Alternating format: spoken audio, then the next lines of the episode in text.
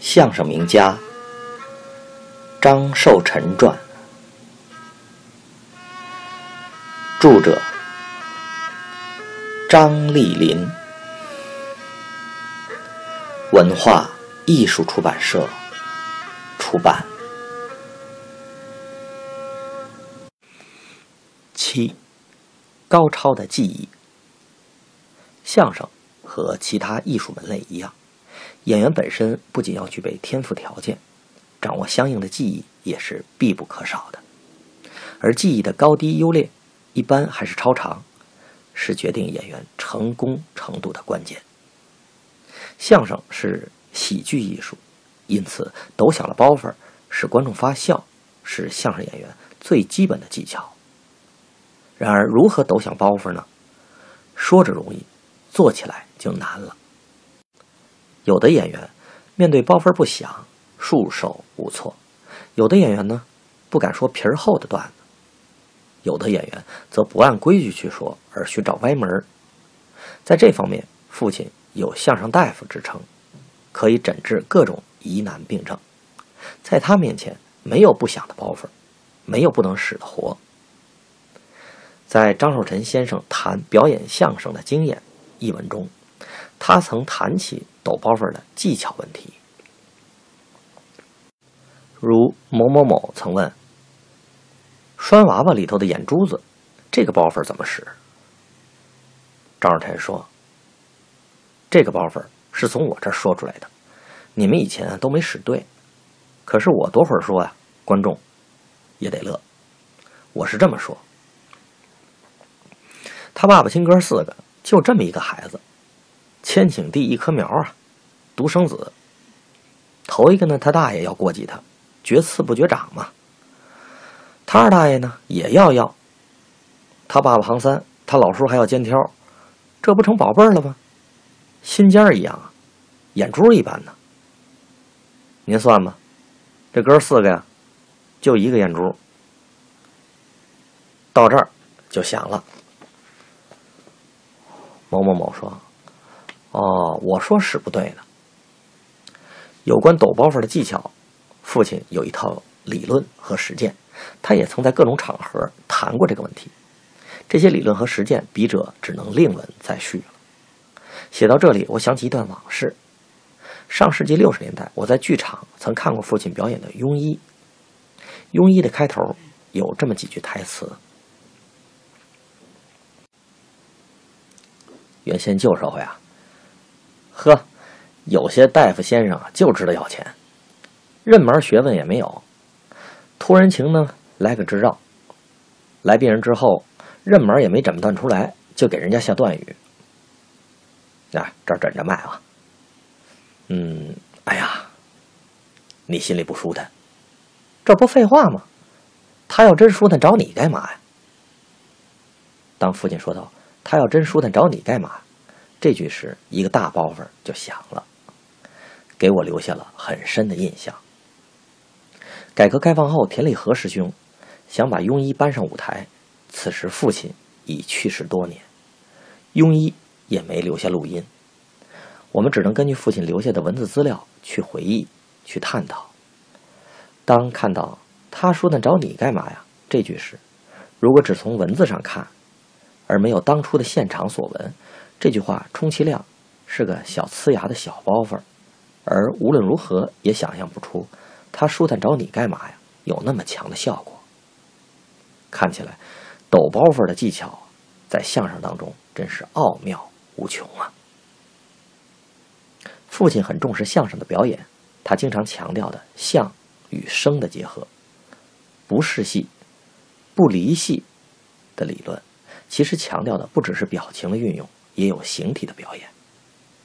他的表演以人物为基础，兼容语言和情节，进而为喜剧效果服务。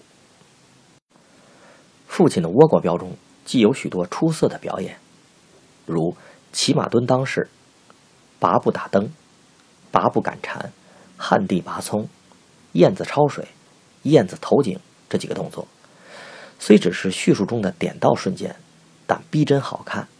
尤其是抱拳、哈腰、转身、练刀中的练刀一节，更是精美绝伦。从我比个架子，您瞅瞅啊。此时将扇子拿在左手，啊，拿这扇子好比单刀哈，往这一站，您瞧瞧这姿势，眼观鼻，鼻观口，口问心，鼻对胸，耳对肩，沉心服气。这是右手指着左手之扇，这就好比刀把这就好比护手牌前瞧刀刃，后瞧刀把上看刀尖下看绸子穗往前走半步，往后退一步，作了个罗圈揖。一直到行完了礼，左手刀换到右手，来个吕背他腰，夜战八方藏刀式为止。他是说到哪儿演到哪儿，一句一个动作，前后一气呵成。难度最大的也最好看的是，作了个罗圈一和吕背他腰，夜战八方藏刀式两个动作。他做罗圈一的姿势，和吕背塌腰时，双腿丁字步分开，两手前后交错，挺胸塌腰，扬头，眼往前看的造型，可以说是完全的地地道道的练武把式将的架势。我记得我的几位师兄学习这一节时，都很努力，也很吃力。佟大方师兄做罗圈一，整整学了三天。十八愁绕口令是段数唱。大多数演员演出这段节目没有动作，而父亲演出十八愁绕口令是有表演的。虎愁脑袋瓜上七叉八叉大犄角时，他双手举过头，将鹿长犄角的形象表现给观众。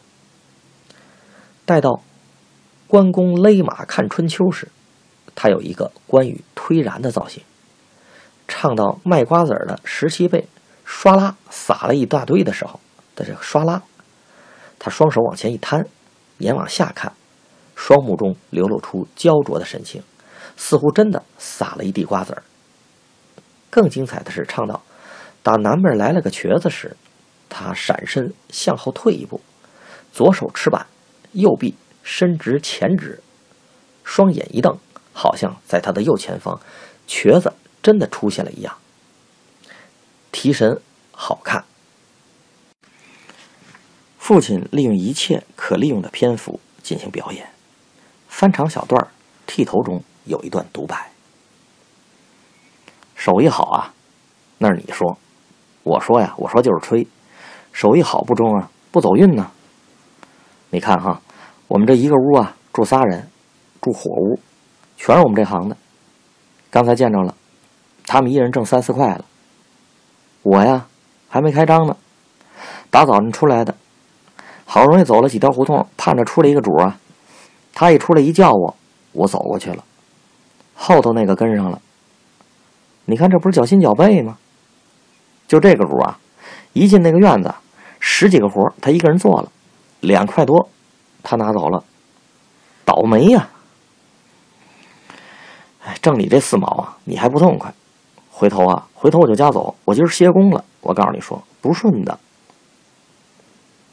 前后两百多字，在这一个小段里面，篇幅不算小了。许多相声演员演剃头都没有这段独白，他们也许认为这段独白是多余的，或者说是累赘挡包袱的。其实不然。且不说这段独白的刻画人物之精确，而且还是一段大好的表演呢。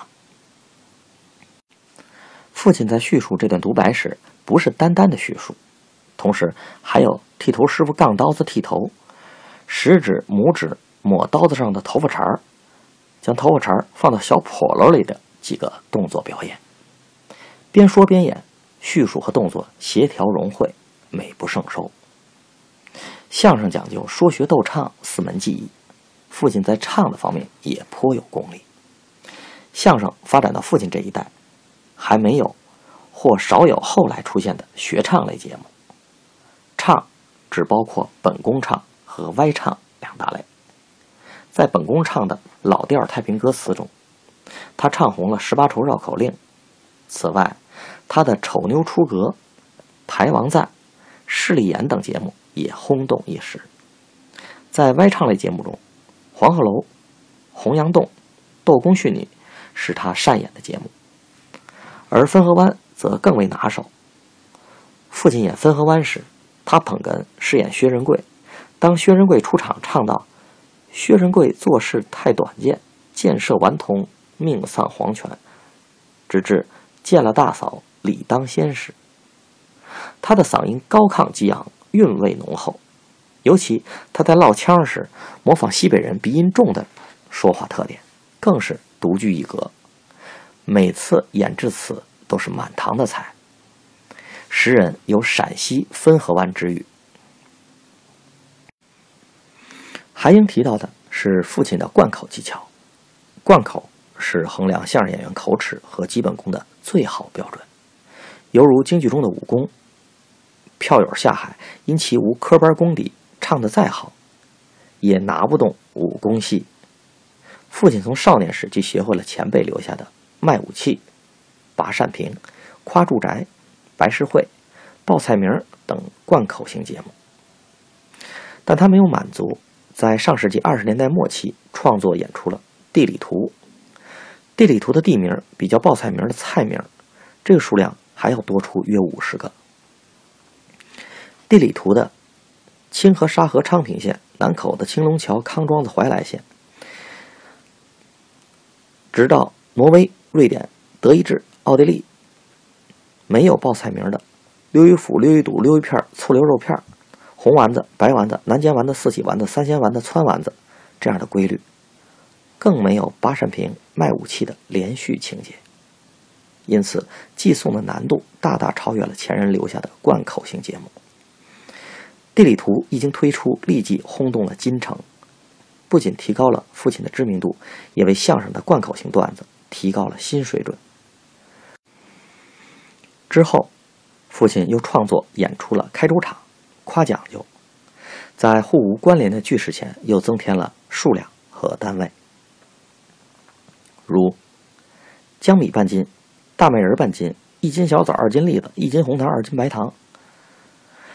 正明斋的月饼，至美斋的焖炉烧饼，同聚成的馅饼，同福居的锅贴儿，其寄送的难度就更大了。父亲的贯口活。和其他的活儿一样，也是独具特色的。他的贯口特色可以概括成两个字，即自然。在叙述转入贯口的衔接处是这样的：甲，他让我奔北大关。乙，远了，北大关可远多了。甲，远多了，你这儿也不近呢。乙，还走哪儿啊？甲。奔北大关，走河北大街、大虹桥。父亲的语调前后一致，语气前后一致，贯口似乎是叙述的延续，自然嵌入，不给观众造成“我开始背贯口了”这样的印象。父亲背诵的贯口更自然，他的贯口如行云流水，不紧也不赶，于平缓中见节奏。在清晰中有张弛，张氏贯口给予观众的不是攥着一把汗的激亢和紧张，而是观赏之中的口味和享受。写到这儿，想起一件事儿来：上世纪六十年代，我在南开区曲艺团学徒，有一次，我把在团里学会的地理图贯口背给父亲听，父亲听后说：“不行，太快，你是在背贯口。”还是赶成呢？当时我心里想，别人都是这样背啊，心里想却不敢说，更不敢拧着。我放慢了速度，又给父亲背了几次，父亲仍然说我背得太快，像赶成。直到我听到了父亲的地理图和开州场的录音，加之年龄有长，方悟出父亲对贯口的见解和见解指导下的特点。父亲在倒口方面的技艺也很见功力，他的倒口有山东话、山西话、河间话、正定话、三河话。南方人说北方话的，学什么地方话像什么地方的人。应该提到的是他的倒口不乱用，而是用到刻画人物上面。绕口令他不倒口，而读记文后面的老妹出场，他人都不倒口，他却倒口。为什么呢？因为在旧社会，女佣人大多是三和县的人，他倒口用三和县的话，恰是女佣人的身份。鉴于倒口技艺很难用文字表达，本文不再详述。总之，父亲掌握的相声技艺是多方面的，是高超的。他驾驭相声技艺的能力已经达到炉火纯青、游刃有余的境地。父亲不愧是一位名实相符的相声巨匠。